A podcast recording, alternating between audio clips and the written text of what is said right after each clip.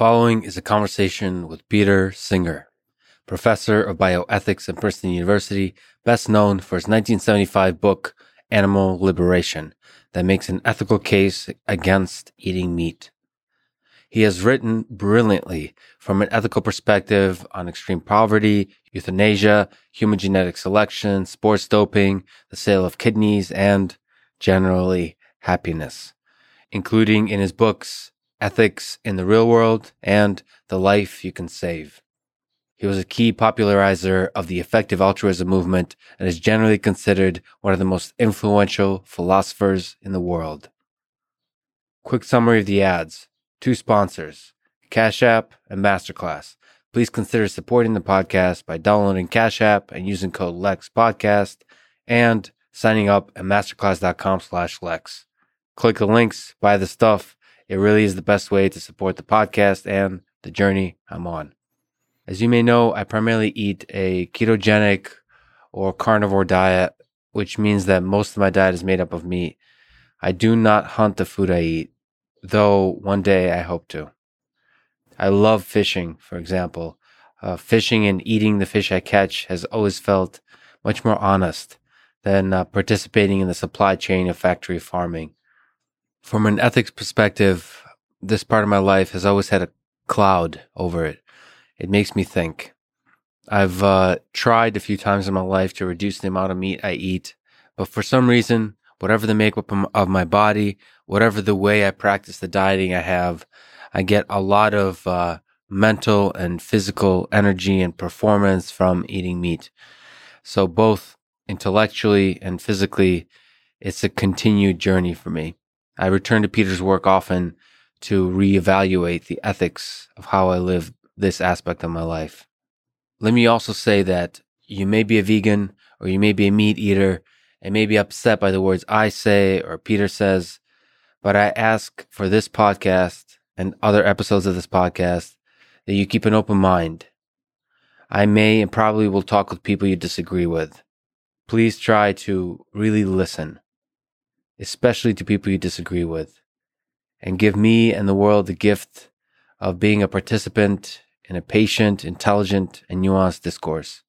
If your instinct and desire is to be a voice of mockery towards those you disagree with, please unsubscribe. My source of joy and inspiration here has been to be a part of a community that thinks deeply and speaks with empathy and compassion. That is what I hope to continue being a part of, and I hope you join as well. If you enjoy this podcast, subscribe on YouTube, review it with five stars on Apple Podcast, follow on Spotify, support on Patreon, or connect with me on Twitter at Lex Fridman. As usual, I'll do a few minutes of ads now and never any ads in the middle that can break the flow of the conversation. This show is presented by Cash App, the number one finance app in the App Store. When you get it, use code LEX Podcast. Cash App lets you send money to friends, buy Bitcoin, and invest in the stock market with as little as $1. Since Cash App allows you to buy Bitcoin, let me mention that cryptocurrency in the context of the history of money is fascinating. I recommend Ascent of Money as a great book on this history. Debits and credits on ledgers started around 30,000 years ago. The US dollar created over 200 years ago, and the first decentralized cryptocurrency released just over 10 years ago. So given that history, cryptocurrency is still very much in its early days of development, but is still aiming to, and just might, redefine the nature of money. So again, if you get Cash App from the App Store or Google Play and use the code LEX podcast, you get $10 and Cash App will also donate $10 to FIRST, an organization that is helping to advance robotics and STEM education for young people around the world. This show is sponsored by Masterclass. Sign up at masterclass.com slash Lex to get a discount and to support this podcast. When I first heard about Masterclass, I thought it was too good to be true. For $180 a year, you get an all access pass to watch courses from, to list some of my favorites, Chris Hadfield on space exploration, Neil deGrasse Tyson on scientific thinking and communication, Will Wright, creator of SimCity and Sims on game design. I promise I'll start streaming games at some point soon. Uh, Carlos Santana on guitar, Garry Kasparov on chess, Daniel Negreanu on poker, and many more. Chris Hadfield explaining how rockets work and the experience of being launched into space alone is worth the money. By the way, you can watch it on basically any device. Once again, sign up at masterclass.com slash Lex to get a discount and to support this podcast. And now, here's my conversation with Peter Singer.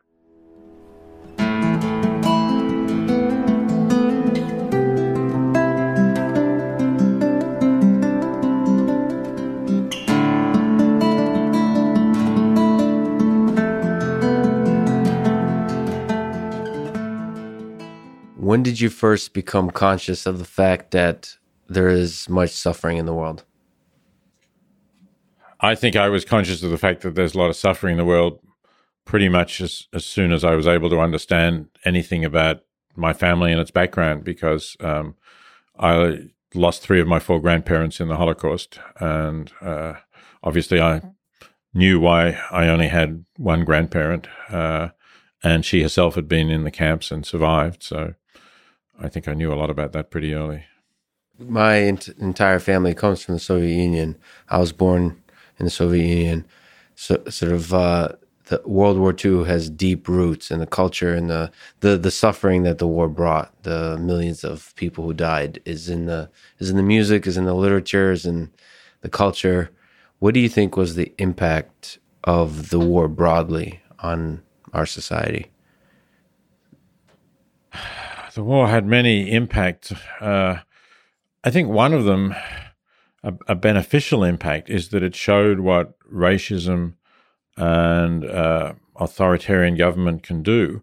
And at least as far as the West was concerned, I think that meant that I grew up in an era in which uh, there wasn't the kind of overt uh, racism and anti Semitism that had existed for my parents in Europe. I was growing up in Australia, um, and certainly that was clearly seen as something completely unacceptable. Uh, there was also, though, a fear of uh, a further outbreak of war, which this time we expected would be nuclear because of the way the Second World War had ended. So there was this uh, overshadowing of my childhood about the possibility that I would not live to grow up and be an adult because of a catastrophic nuclear war. Um, there was a the film on the beach was uh, made in which the city that I was living, Melbourne, was the last place on earth to have living human beings because of the nuclear cloud that was spreading from the north. Um, so that certainly gave us a bit of that that sense. There were many, you know, there were clearly many other legacies that we we got of the war as well, and the whole setup of the world and the, the Cold War that followed. Uh, all of that has its roots in, in the Second World War. You know, there is much beauty that comes from war. Sort of, uh, I had a conversation with Eric Weinstein. He said everything is is great about war except all the death and suffering. Do you think there's something positive that uh, that came from the war? The the mirror that it put to our society sort of the ripple effects on it, ethically speaking, do you think there are positive aspects to war? I find it hard to see positive aspects in war, and some of the things that other people think of as as positive and and beautiful, I'm maybe questioning. So there's a certain kind of patriotism. People say, you know, during wartime we all pull together, we all work together against the common enemy. Uh, and that's true. An outside enemy does unite a country, and in general, it's good for countries to be united and have common purposes. But um, it also engenders a kind of a nationalism and a patriotism that can't be questioned, uh, and that I'm I'm more skeptical about. What about the the brotherhood that people talk about from soldiers? The the sort of counterintuitive, sad idea that the closest that people feel to each other is in those moments of suffering, of being at the sort of the edge, of seeing your uh, comrades dying in your arms. That somehow brings people extremely closer together. Suffering brings people closer together. How do you make sense of that? It may bring people close together, but there are other ways of bonding and being close to people, I think, without the suffering and death that war entails perhaps you could see, you can already hear the romanticized Russian in me. we tend to romanticize suffering just a little bit in our literature and, and culture and so on. Could you take a step back? And I apologize if it's a ridiculous question, but what is suffering? If you would try to define what suffering is, how would you go about it? Suffering is a conscious state. Uh, there can be no suffering for a being who is completely unconscious. Uh, and it's distinguished from other conscious states in terms of being one that, considered just in itself, we would rather be without. Uh, it's a, a, conscious state that we want to stop if we're experiencing, or we want to avoid having again if we've experienced it in the past. Um, and that's, as I say, emphasize for its own sake, because of course, people will say, well, suffering strengthens the spirit, it has good consequences. Um, and sometimes it does have those consequences. And of course, sometimes we might undergo suffering. We set ourselves a challenge to run a marathon or climb a mountain or even just to go to the dentist so that the toothache doesn't get worse, even though we know the dentist is going to hurt us to some extent. So I'm not saying that we never choose suffering, but I am saying that other things being equal, we would rather not be in that state of consciousness. Is the ultimate goal sort of you have the new 10 year anniversary uh, release of the life you can save book really influential book. We'll talk about it a bunch of times throughout this conversation but do you think it's possible to eradicate suffering or is that the goal or do we want to achieve a a, a kind of minimum threshold of suffering and then keeping a little drop of poison uh, to, uh, to keep things interesting in the world. In practice, I don't think we ever will eliminate suffering. So I think that little drop of poison, as you put it, or if you like, the, the contrasting dash of, of an unpleasant color, perhaps something like that, in, in a otherwise harmonious and beautiful composition, um, that is going to always be there. Uh, if you ask me whether, in theory, if we could get rid of it, I, we should, uh, I think the answer is whether, in fact, we would be better off, or whether, in terms of by eliminating the suffering, we would also eliminate some of the highs, the positive highs. Um, and if that's so, then we might be prepared to say it's worth having uh, a minimum of suffering in order to have the best possible experiences as well. Is there a relative aspect to suffering. So when we when you talk about eradicating poverty in the world, is this the more you succeed, the more the bar of what defines poverty raises, or is there at the basic human ethical level a bar that's absolute that once you get above it, then um, it uh, we can morally converge to feeling like we have eradicated poverty. I think they're both. Um, and I think this is true for poverty as well as suffering. There's uh, an objective level of suffering or of poverty where we're talking about objective indicators like you're constantly hungry, um, uh, you don't, you can't get enough food, you're constantly cold, uh, you can't get warm, uh, you have some physical pains that you're never rid of. Uh, I think those things are objective. But it may also be true that if you do get rid of that and you get to the stage where all of those basic needs have been met, there may still be then new forms of suffering that develop. Um, and perhaps that's what we're seeing in the affluent societies we have that uh, people get bored, for example. They don't need to spend so many hours a day earning money to get enough to eat and shelter. So now they're bored. They lack a sense of purpose uh, that can happen. And that then is a kind of a relative suffering um, that is distinct from the objective forms of suffering. But in your focus on eradicating suffering, you don't think about that kind of the the kind of interesting challenges and suffering that emerges in affluent societies. That's just not in your ethical philosophical brain. Is that of interest at all? It would be of interest to me if we had eliminated all of the objective forms of suffering, which I think of as uh, generally more severe and also perhaps easier at this stage anyway to know how to eliminate. So, um, uh, yes, in some future state when we've eliminated those objective forms of suffering, I would be interested in trying to eliminate the relative forms as well. But well, that's not a practical need for me at the moment.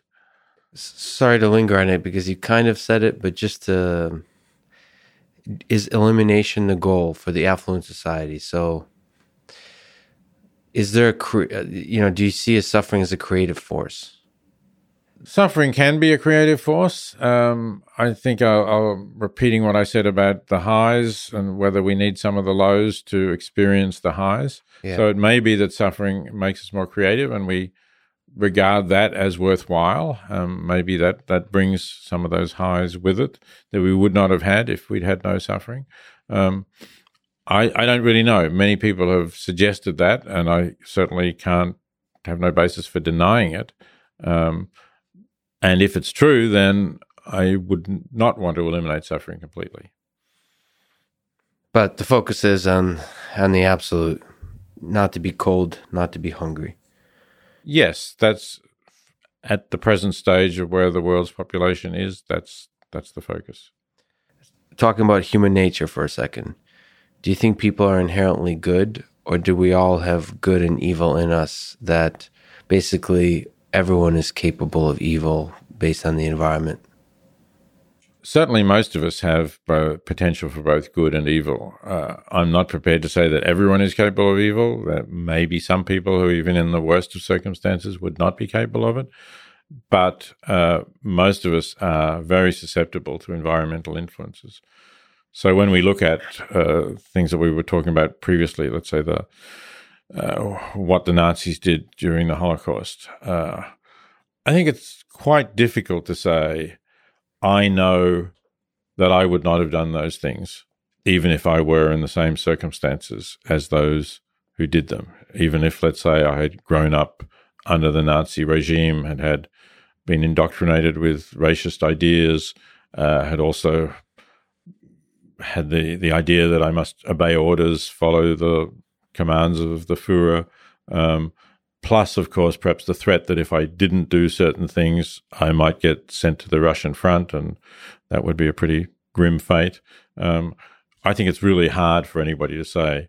Nevertheless, I know I would not have killed those Jews or whatever else it was that. Well, what's your intuition? How many people will be able to say that? Truly, to be able to say it, I think very few less than 10%. To me, it seems a very interesting and powerful thing to meditate on.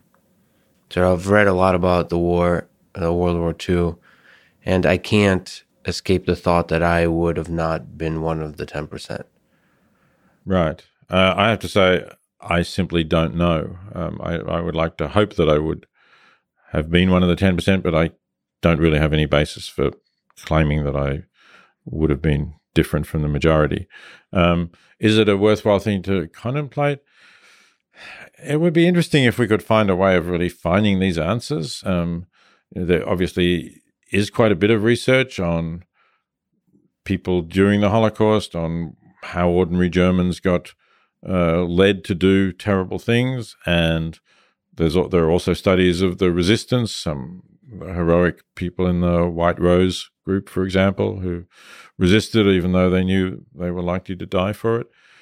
Um, but I don't know whether these studies really can answer your larger question of how many people would have been capable of doing that.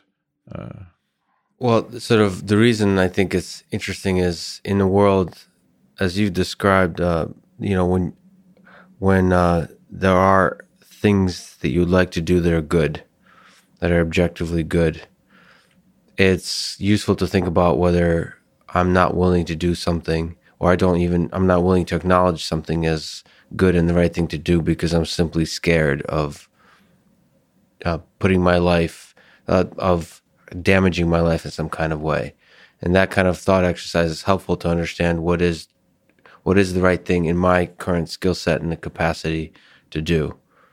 Sort of there's things that are convenient and there's, I wonder if there are things that are highly inconvenient where I would have to experience derision or hatred or, or death or all those kinds of things, but it is truly the right thing to do. And that kind of balance is, uh, I feel like in America we don't have.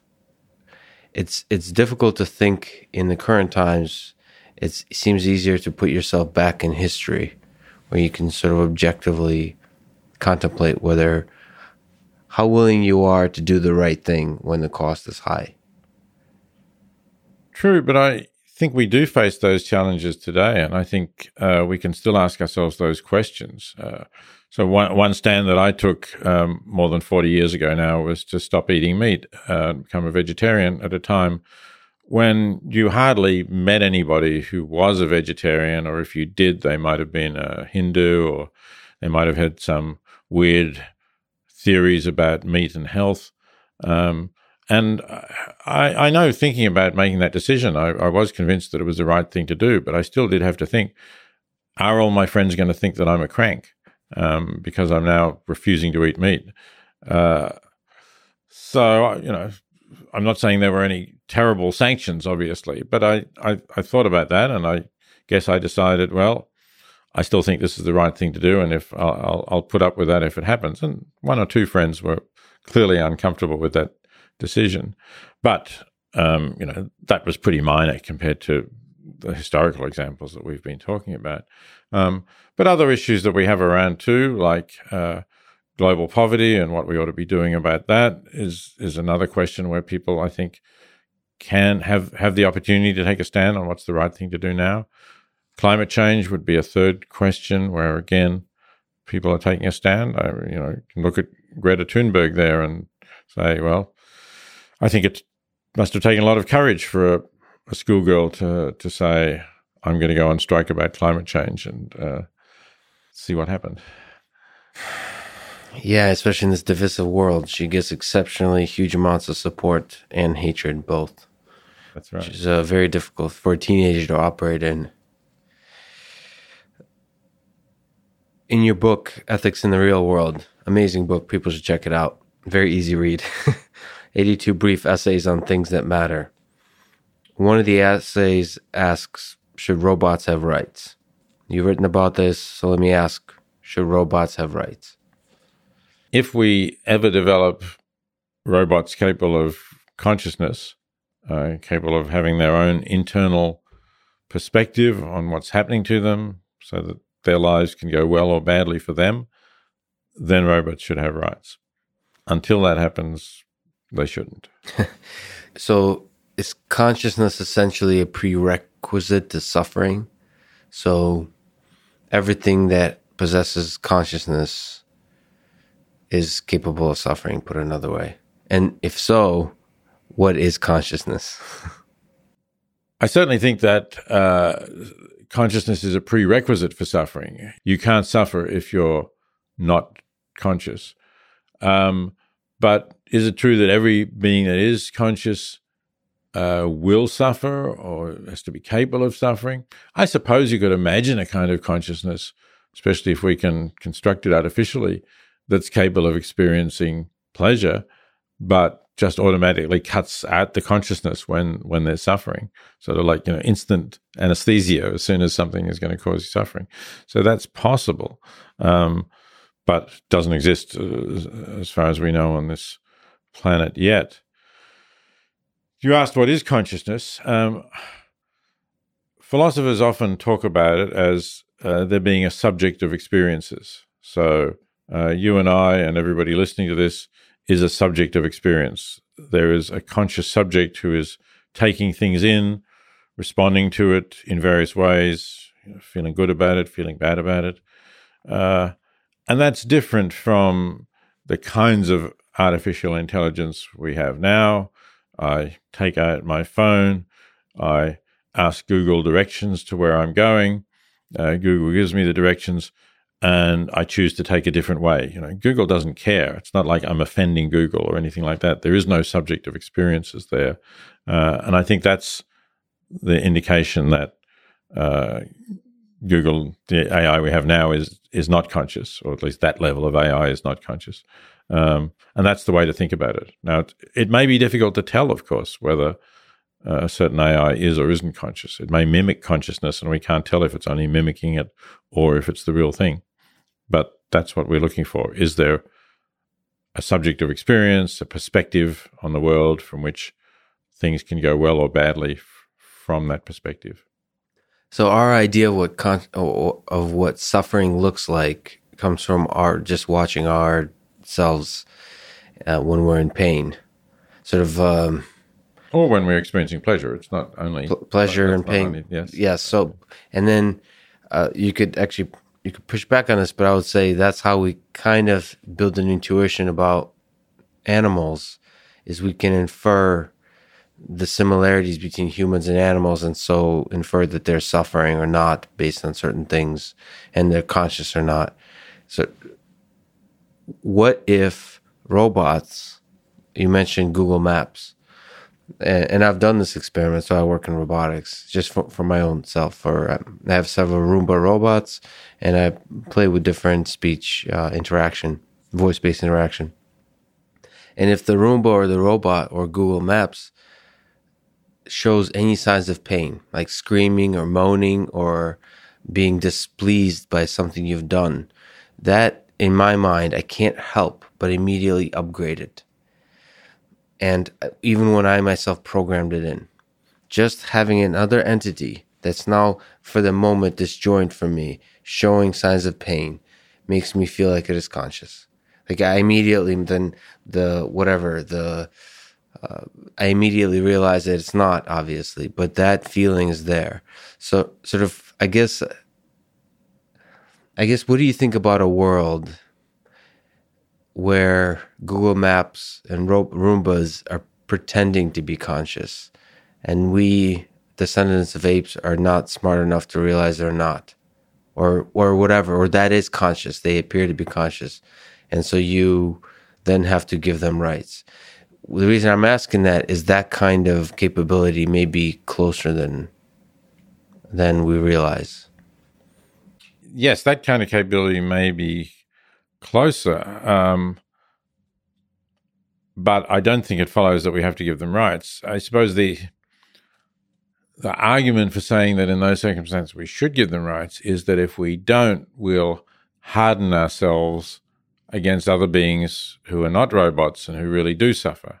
Um, that's a possibility that, you know, if we get used to looking at a being suffering uh, and saying, yeah, we don't have to do anything about that, that being doesn't have any rights, maybe we'll feel the same about animals, for instance. Uh, and interestingly, among philosophers and thinkers who denied that we have any direct duties to animals, and this includes people like Thomas Aquinas and Immanuel Kant, they did say, yes, but still it's better not to be cruel to them, not because of the suffering we're inflicting on the animals, but because if we are, we may develop a cruel disposition, right. and this will be bad for humans, you know, because we're more likely to be cruel to other humans, and that would be wrong. Um, so, but you don't accept that kind. Of, uh, I don't accept that as a, the the basis of the argument for why we shouldn't be cruel to animals. I think the basis of the argument for why we shouldn't be cruel to animals is just that we're inflicting suffering on them, and the suffering is a bad thing. Um, but possibly, I might accept some sort of parallel of that argument as a reason why you shouldn't be cruel to these uh, robots that mimic the symptoms of pain. If if it's going to be harder for us to distinguish. I would venture to say I would I'd like to disagree with you and with most people. I think, uh, at the risk of sounding crazy, I would like to say that if that Roomba is dedicated to faking the consciousness and the suffering, I think we will, it will be impossible for us. I would I would like to apply the same argument as with animals to robots that they deserve rights in that sense. Now we might outlaw the addition of those kinds of features into Roombas, but once you do, I think I'm quite surprised by the upgrade in consciousness that the display of suffering creates. It's a totally open world, but I'd hmm. like to just sort of the difference between animals and other humans is that in the robot case, we've added it in ourselves. Therefore, we can say something about the how real it is. But I would like to say that the display of it is what makes it real. And there's some. I, am not a philosopher. I'm not mm-hmm. making that argument, but I at least like to add that as a possibility. And I've been surprised by it. Is is all I'm trying to sort of um, articulate right. poorly, I suppose. So there is a philosophical view um, uh, has been held about humans, which is rather like what you're talking about, and that's behaviorism. Um, so behaviorism was employed both in psychology. People like B.F. Skinner was a famous behaviorist, but um, in psychology, it was more a kind of a what is it that makes this science? Well, you need to have behavior because that's what you can observe. You can't observe consciousness. Um, but in philosophy, the view is defended by people like Gilbert Ryle, who was a professor of philosophy at Oxford, wrote a book called The Concept of Mind, um, in which, uh, you know, in this kind of phase, this is in the 40s of linguistic philosophy, he said, well, the, the meaning of a term is its use, and we use terms like so and so is in pain when we see somebody writhing or screaming or trying to escape some stimulus. And that's the meaning of the term. So that's what it is to be in pain uh, and you, you point to the behavior. Uh, and uh, Norman Malcolm, who was another philosopher in the school from Cornell, uh, had had the view that you know, so what is it to dream? After all, we can't see other people's dreams. Well, when people wake up and say, "I've just had a dream of you know, here I was undressed walking down the main street or whatever it is you've dreamt," um, that's what it is to have a dream. It's to basically to wake up and recall something. Um, so you could apply this to to what you're talking about um, and say, so what it is to be in pain is to exhibit these symptoms of pain behavior, and therefore these robots are in pain. That's what the word means. But nowadays, not many people think that Ryle's kind of philosophical behaviorism is really very plausible. So I think they would say the same about your view so uh, yes, and I, just spoke with Noam Chomsky, uh, who All basically was part of uh, um, dismantling the behaviorist movement. Yeah, yeah. But and I'm with that, hundred percent for studying human behavior. But I am one of the few people in the world who has made Roombas scream in pain, and uh, I just don't know what to do with that empirical evidence because it's hard. Sort of philosophically, I agree, mm. but uh, the only reason I philosophically agree in that case is because I was the programmer. But if somebody else was a programmer, I'm not sure I would be able to interpret that well. So it's a, uh, I think it's a new world. That uh, I was just curious what your thoughts are. For now, you feel that the display of the what we can kind of intellectuals say is uh, a fake display of uh, suffering is not suffering. That's right. That would be my view. But that's consistent, of course, with the idea that it's part of our nature to respond to this display if it's reasonably authentically done. Uh, and therefore, it's understandable that people would feel this. Um, and maybe, as I said, it's even a good thing that they do feel it. And you wouldn't want to harden yourself against it because then you might harden yourself against beings who are really suffering. But there's this line, you know, so you said once a uh, artificial general intelligence system, a human level intelligence system become conscious. I guess if I could just linger on it. Uh, now I've wrote really dumb programs that just say things that I told them to say, but how do you know when a when a system like Alexa, which is sufficiently complex that you can't introspect of how it works, starts giving you signs of consciousness through natural language, that there there's a there's a feeling there's another entity there that's self aware, that has a fear of death, a mortality, that has um, awareness of itself that we kind of associate with other living creatures. I guess I'm sort of trying to do the slippery slope from the very naive thing where I started into yeah. into something where it's sufficiently a black box to where it's starting to feel like it's conscious. Where's that threshold where you would start getting uncomfortable with the idea of uh, robots suffering? Do you think? I don't know enough about the programming that would go into this really to to answer this question. Um, but I presume that somebody who does know more about this could could look at the program and see whether we can explain the behaviors in a parsimonious way that doesn't require us to suggest that some sort of consciousness has emerged. Or alternatively, whether you're in a situation where you say, I don't know how this is happening. I the program does generate a kind of artificial general intelligence which is autonomous, you know, starts to do things itself and is autonomous of the basic programming that set it up. And so it's quite possible that actually we have achieved consciousness in a system of artificial intelligence. Sort of the the approach that I work with, most of the community is really excited about now is with learning methods, so machine learning, and the learning methods are unfortunately are not capable of revealing which is why somebody like Noam Chomsky criticizes them. You've created powerful systems that are able to do certain things without understanding the the theory, the physics, the science of how it works. And so it's possible if those are the kinds of methods that succeed, we won't be able to know exactly, sort of try to reduce, uh, try to find whether there, this thing is conscious or not, this thing is intelligent or not. It's simply giving when we talk to it, it displays wit and humor and cleverness and uh, emotion and fear. And then we won't be able to say where, where in the billions of nodes, neurons in this artificial neural network is is the fear coming from. Mm-hmm.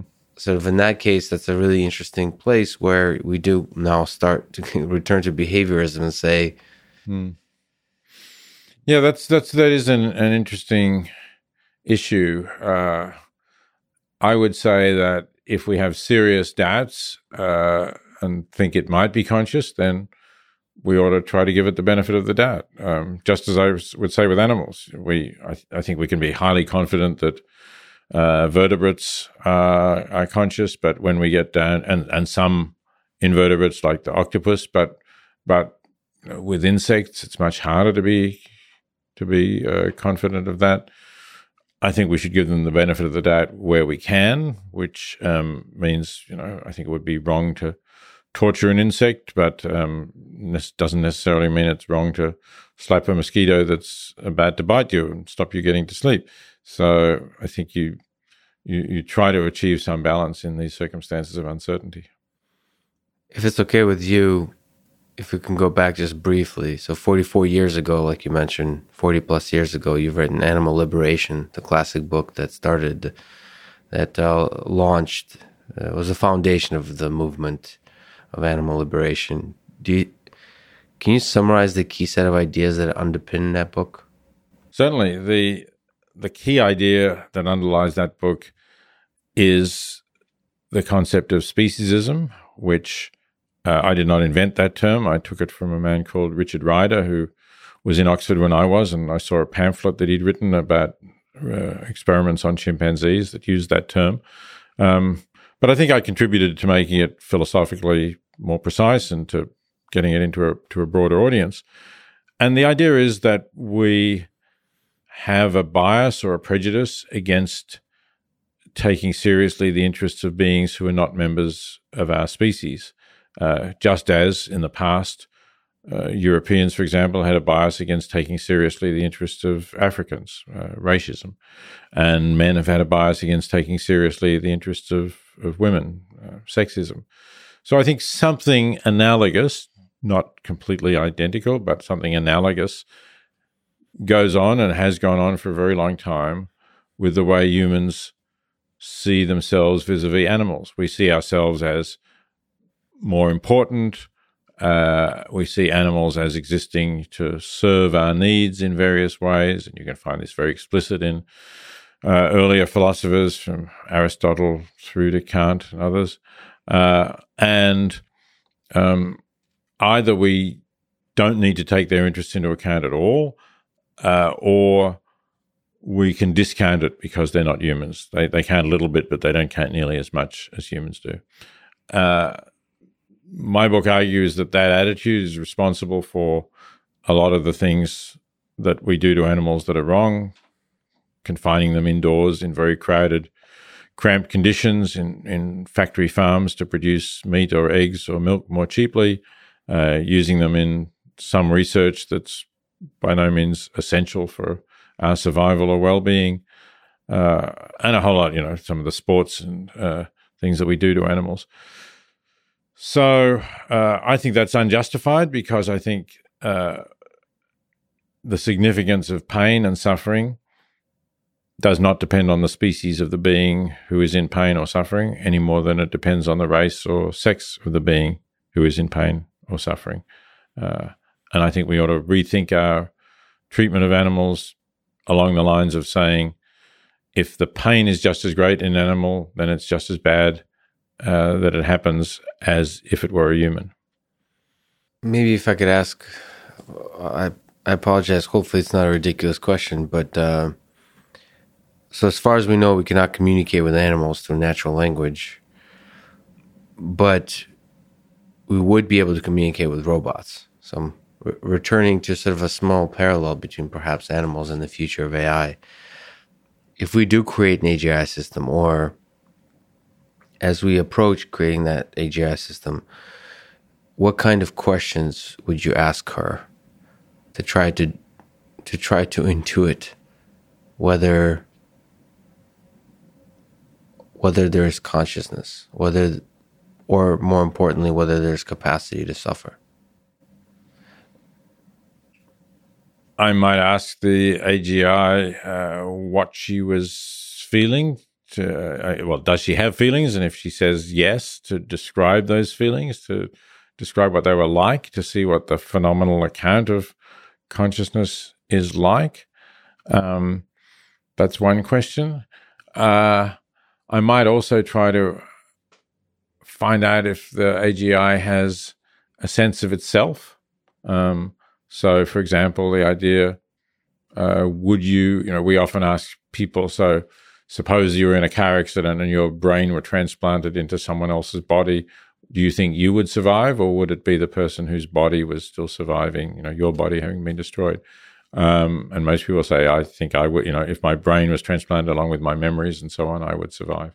So we could ask AGI those kinds of questions uh, if they were transferred to a different piece of hardware would they survive? What would survive? Um, get at that sort of concept. sort of on that line, another perhaps absurd question, but do you think having a body is necessary for consciousness? So, do you think digital beings can suffer? Presumably, digital beings need to be running on some kind of hardware, right? It, yes, that ultimately boils down to. But this is exactly what you just said: is moving the brain right from one place. So you could move it to a different kind of hardware, yeah. you know, and they could say, look, you know, your hardware is needs is getting worn out. We're going to transfer you to a fresh piece of hardware. So we're going to shut you down for a time, but don't worry, you know, you'll be running very soon on a nice fresh piece of hardware. Um, and you could imagine this uh, conscious AGI saying, "That's fine. I don't mind having a little rest. Just make sure you don't lose me or something like that." Um, yeah, I mean that's an interesting thought. That uh, even with us humans, the suffering is in the software. We we right now don't know how to repair the hardware. Yeah, but we're lear- we're getting better at it uh, and, and better. And the idea, I mean, a lot of some people dream about one day being able to transfer certain aspects of the software to another piece of hardware. What do you think, just on that topic? Um, there's been a lot of exciting innovation in uh, brain computer interfaces. I don't know if you're familiar with the companies like Neuralink with Elon Musk communicating both ways from a computer, being able to send, activate neurons, and being able to read spikes from neurons, with with the dream of being able to expand, sort of increase the bandwidth at which your brain can like look up articles on Wikipedia, kind of mm, thing. Yeah. Sort of expand the cap the knowledge capacity of the brain. Do you think that notion is uh, is that interesting to you as as the expansion of the human mind? Yes, that's very interesting. Um, I'd love to be able to have that increased bandwidth, um, and I, you know, I want better access to my memory. I have to say too, as I get older, you know, you I, I talk to my wife about things that we did 20 years ago or something. Her memory is often better about particular events. Where were we? Who was at that event? What did he or she wear? Even she may know, and I have not the faintest idea about this. But perhaps it's somewhere in my memory, and if I had this extended memory, I could I could search that particular year and rerun those things. I think that would be great in some sense, we already have that by storing so much of our data online, like pictures of different events. Yes, well, Gmail is fantastic for that because you know people people email me as if they know me well, yeah. and I haven't got a clue who they are. But then I search for their name, and ah, exactly. yes, they emailed me in 2007, right. um, and I know who they are now. Yeah, so we're already we're taking the first steps already. So on the flip side of AI, people like Stuart Russell and others focus on the control problem, value alignment uh, in AI, which is the problem of making sure we build systems that align to our own values, our ethics. Do you think, sort of high level, how do we go about building systems? Do you think is it possible that align with our values, align with our eth- human ethics, or living being ethics? Presumably, it's it's possible to do that. Um, I know that uh, a lot of people who think that there's a real danger that we won't, that we'll more or less accidentally lose control of, of AGI. Do you have uh, that fear yourself personally? Um, I'm not quite sure what to think. Uh, I talk to philosophers like uh, Nick Bostrom and Toby Ord, and they think that this is a real problem uh, we need to worry about. Um, then I talk to people who work for Microsoft or DeepMind or somebody and they say no, we're not really that close to producing uh, AGI, you know, super intelligence. So if uh, you look at Nick Bostrom's sort of the arguments that it's very hard to defend. So I'm, of course, an uh, I myself engineer AI systems, so I'm more with the DeepMind folks, where it seems that we're really far away. But then the counter argument is: Is there any fundamental reason we'll, that we'll never achieve it? And if not, then eventually there'll be a, a dire existential risk. So we should be concerned about it. And do you have do you have uh, do you find that argument at all appealing in this domain or any domain that eventually this will be a problem, so we should be worried about it?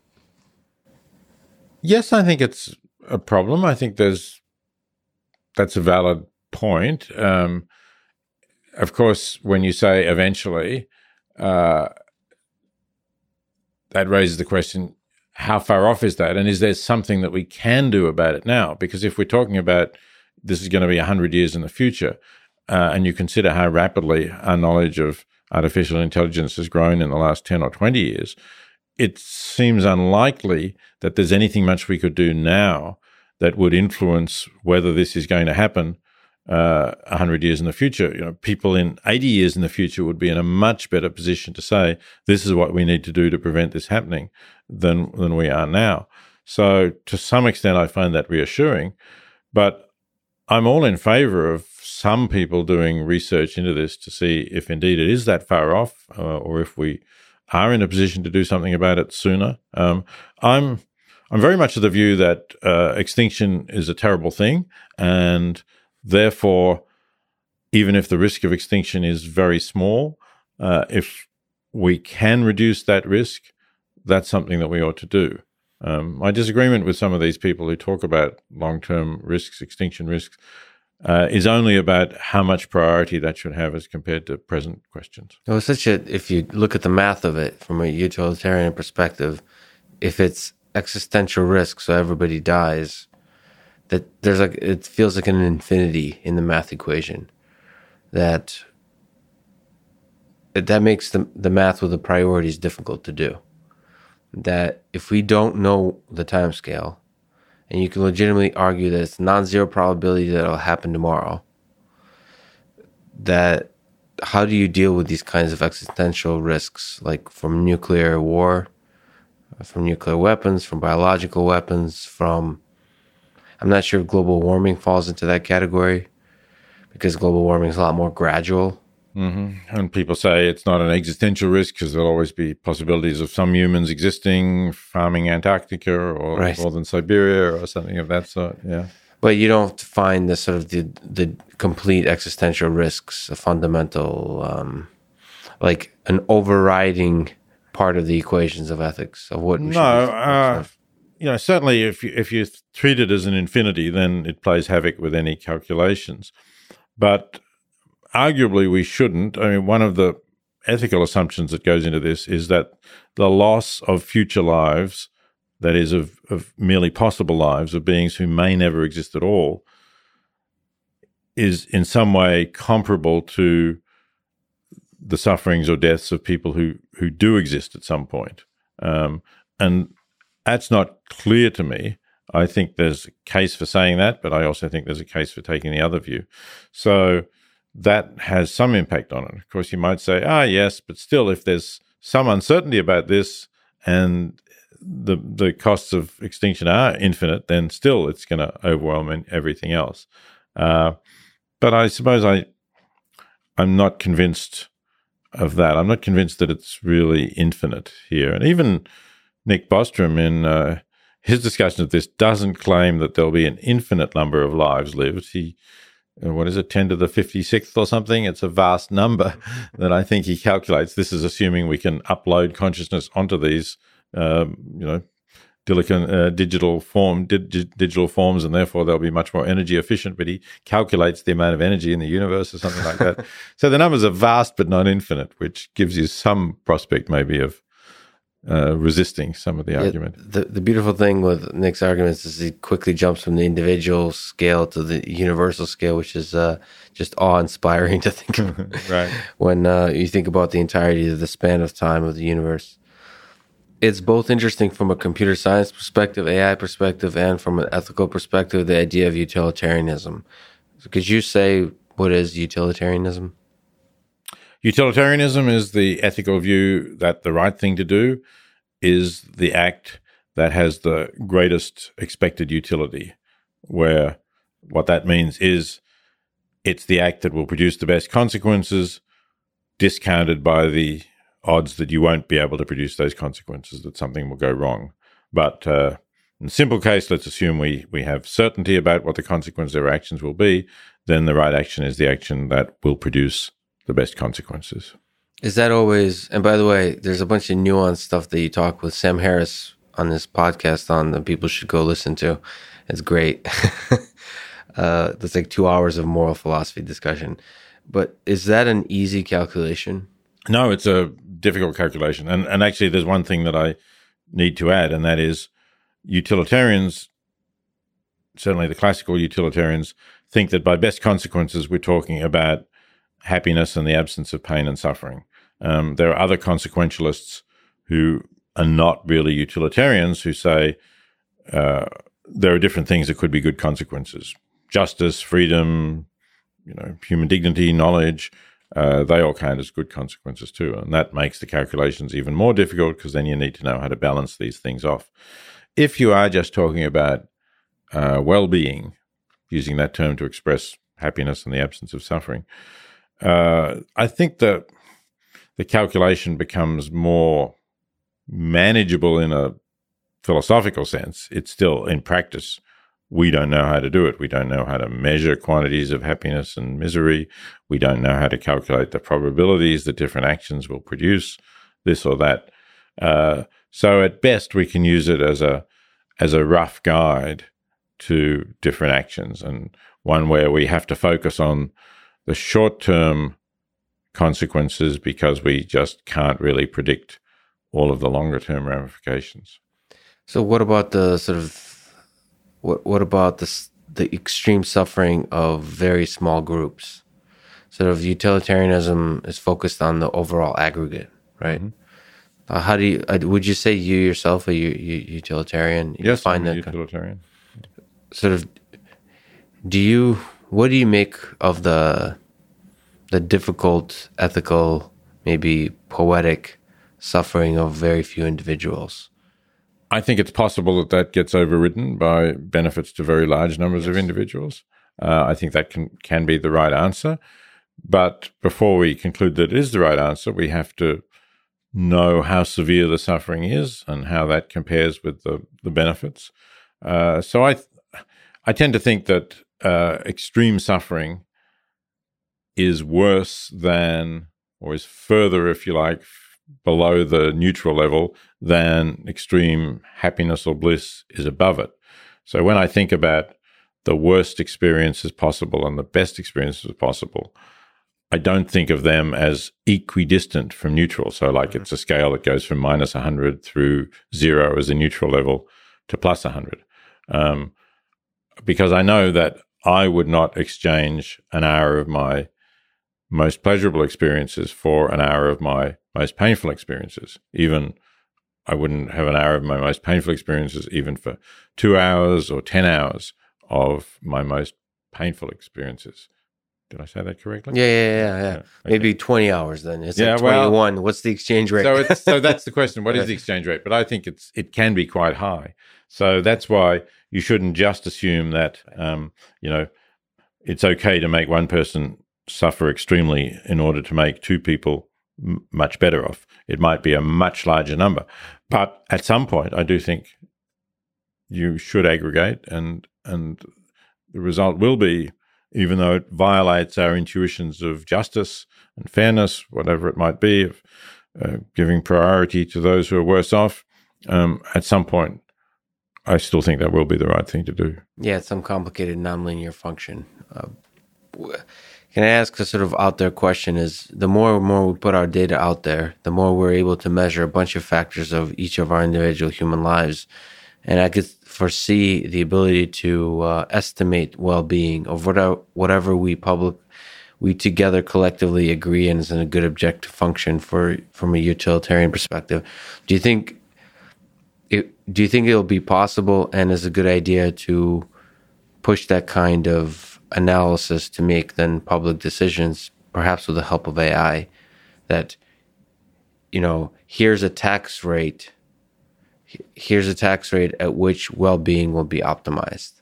And yeah, that would be great if we could, if we really knew that, if we could really could calculate that. No, but do you think it's possible to converge towards an agreement amongst humans, towards an objective um, function, or is it just a hopeless pursuit? I don't think it's hopeless. I think it's difficult. Would be difficult to get converged towards agreement, at least at present, because some people would say, uh, you know, I've got different views about justice, and I think you ought to give priority to those who are worse off, um, even though I acknowledge that the gains that the worse off are making are less than the gains that those who are sort of medium badly off could be making. Um, so we still have all of these intuitions that we we argue about. Uh, so I don't think we would get agreement. But the fact that we wouldn't get agreement uh, doesn't show that there isn't a right answer there. Do you think who gets to say what is right and wrong? Do you think there's place for ethics oversight from uh, from the government? So, I'm thinking in the case of AI, overseeing what is uh, what kind of decisions AI can make or not. But also, if you look at animal animal rights, or rather, not rights, or perhaps rights, but the ideas you've explored in, in animal liberation, who gets to? So you eloquently, beautifully write in your book that this here's you know, we shouldn't do this. But is there some harder rules that should be imposed? Or is this a collective thing we converge towards a society and thereby make the better and better ethical decisions? Politically, I'm I'm still a Democrat, despite uh, looking at the flaws in democracy and the way it doesn't work always very well. So I don't see a better option than uh, allowing the public to vote for governments uh, in accordance with their policies, and I hope that they will vote for policies policies that reduce the suffering of animals and reduce the suffering of distant humans, uh, whether geographically distant or distant because they're future humans. Uh, but I recognize that democracy isn't really well set up to do that. Uh, and in a sense, you could imagine a wise and benevolent, you know, omnibenevolent uh, leader who would do that better than democracies could. But in the world in which we live, it's difficult to imagine that this leader isn't going to be corrupted by a variety of in- influences. You know, we've we've had so many examples of people who've taken power with good intentions and then have ended up being corrupt and favoring themselves. Uh, so I don't know. You know, that's why, as I say, I uh, I don't know that we have a better system than democracy to make these decisions. Well, so you also pr- discuss effective altruism, which is a mechanism for going around government, for putting the power in the, in the hands of the people to donate money towards causes to help. You know, do you you know the, remove the middleman and give it directly to the uh, to the causes that they care about. Sort of. Um, maybe this is a good time to ask. You've 10 years ago wrote The Life You Can Save. That's now, I think, available for free online. That's right. You can download either the ebook or the audiobook free from thelifeyoucansave.org. And what are the key ideas that you present in in the book? The main thing I want to do in the book is to make people realize that it's not difficult to help people in extreme poverty uh, that there are highly effective organizations now that are doing this, that they've been independently assessed and verified by uh, research teams that are expert in this area, uh, and that it's a fulfilling thing to do to uh, for at least part of your life. You know, we can't all be saints, but at least one of your goals should be to really make a positive contribution to the world and to do something to help people who, through no fault of their own, are in very dire circumstances and and living a life that is barely or perhaps not at all um, a decent life for a human being to live. So you describe a a uh, a minimum ethical standard of giving. What what advice would you give to people that want to uh, be effectively altruistic in their life, like live an effective altruism life? There are many different kinds of, of ways of living as an effective altruist. Uh, and if you're at the point where you're thinking about your long term career, I'd recommend you take a look at a, a website called 80,000 Hours, 80,000hours.org, um, which looks at ethical career choices. And they range from, for example, uh, going to work on Wall Street so that you can earn a huge amount of money and then donate most of it to effective charities to uh, going to work for a really good nonprofit organization so that you can directly use your skills and ability and hard work to uh, further a, a good cause. Uh, or perhaps going into politics, uh, maybe small chances but big payoffs in, in politics. Uh, go to work in the public service where, if you're talented, you might rise to a high level where you can influence decisions. Uh, do research in an area where the payoff could be great. There are a lot of different opportunities, but um, too few people are even thinking about those questions. They're just going along in some sort of preordained rut uh, to particular careers. Maybe they think they'll earn a lot of money and have a comfortable life, but they may not find that as fulfilling as actually knowing that they're making a positive difference to the world. What about in terms of, uh, so that's like long term, 80,000 hours sort of shorter term giving part of well actually it's a part of that you go to walk, work at wall street if you would like to give a percentage of your income that you talk about and life you can save that i mean it's, it's it i was looking through it's quite a compelling um it's I mean, I'm I'm uh, I'm just a dumb engineer, so I like there's simple rules. There's a uh, nice percentage. Right. Okay, so I do actually set out uh, suggested levels of giving because people often ask me about this. Um, a popular answer is, you know, give ten percent, the traditional tithe that's recommended in uh, Christianity and also Judaism. Uh, but you know, why should it be the same percentage irrespective of your income? Uh, our tax scales reflect the idea that the more income you have, the more you can pay tax. And I think the same is true in what you can give. So uh, I, I do set out a progressive donor scale, which starts out at 1% for people on modest incomes and rises to 33 and a third percent for people who are really earning a lot. And my idea is that I don't think any of these amounts really impose real hardship on on people uh, because they are progressive and geared to income. Uh, so I think anybody can do this and can know that they're doing something significant to play their part in reducing the huge gap between people in extreme poverty in the world and people living affluent lives. And aside from it being an ethical life, it's one that you find more fulfilling because like there's something about our human nature that or some of our human natures, maybe most of our human nature that enjoys doing the the ethical thing. Yes, I make both those arguments that it you know, it is an ethical requirement in the kind of world we live in today to help people in great need when we can easily do so, but also that it is a, a rewarding thing, and there's good psychological research showing that uh, people who give more tend to be more satisfied with their lives, and I think this has something to do with uh, with having a purpose that's larger than yourself, um, and therefore never being, if you like, never never being bored sitting around. Oh, you know, what will I do next? I've got nothing to do. Um, in a world like this, there are many good things that you can do and enjoy doing them. Plus, you're working with other people in the effective altruism movement who are forming a community of other people with similar ideas, and they tend to be interesting, thoughtful, and good people as well. And having friends of that sort is another big contribution to having a good life. So we talked about big things that are beyond ourselves, but we we're we're also just human and mortal. Do you ponder your own mortality?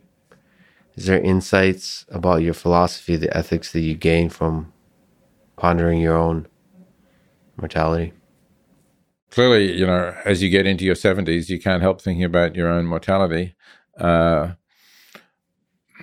but I don't know that I have great insights into that from my philosophy. Um, I don't think there's anything after the death of my body, you know, assuming that we won't be able to upload my mind into anything at the time when I die.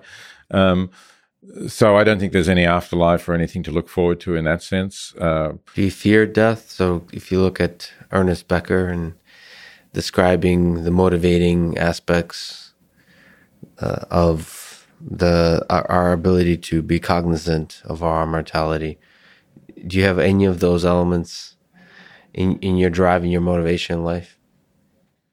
I suppose the fact that you have only a limited time to achieve the things that you want to achieve um, gives you some sort of motivation to yeah. get going and achieving them. And if we thought we were immortal, we might say, ah, you know, I can put that off for another decade or two.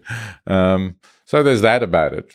But otherwise, you know, no, I'd I'd rather have more time to do more. I'd also like to be able to see how things go that I'm interested in. You know, is climate change going to turn out to be as dire as a lot of scientists say that it is is going to be? Will we somehow scrape through with less damage than we thought? Um, I'd really like to know the answers to those questions, but I guess I'm not going to. Well, you said there's nothing afterwards. So let me ask the even more absurd question. What do you think is the meaning of it all? The, the, I think the meaning of life is the meaning we give to it. I don't think that we were brought into the universe for any kind of larger purpose. But given that we exist, I think we can recognize that some things are objectively bad. Extreme suffering is an example, and other things are objectively good, like having a, a rich, fulfilling, enjoyable, pleasurable life. Uh, and we can try to do our part in reducing the bad things and increasing the good things. so, one way, the meaning is to do a little bit more of the good things, objectively good things, and a little bit less of the bad things. Yes, or do as, as much of the good things as you can and as little of the bad things. Peter, beautifully put. I don't think there's a better place to end it. Thank you so much for talking today. Thanks very much, Lex. It's been really interesting talking to you. Thanks for listening to this conversation with Peter Singer, and thank you to our sponsors, Cash App and Masterclass. Please consider supporting the podcast by downloading Cash App and use the code Lex Podcast and signing up at masterclass.com slash Lex. Click the links, buy all the stuff. It's the best way to support this podcast and the journey I'm on my research and startup. If you enjoy this thing, subscribe on YouTube, review it with five stars on Apple Podcast, support on Patreon, or connect with me on Twitter at Lex Fridman, spelled without the E just F R I D M A N. And now let me leave you with some words from Peter Singer. What one generation finds ridiculous, the next accepts. And the third shudders when it looks back at what the first did. Thank you for listening and hope to see you next time.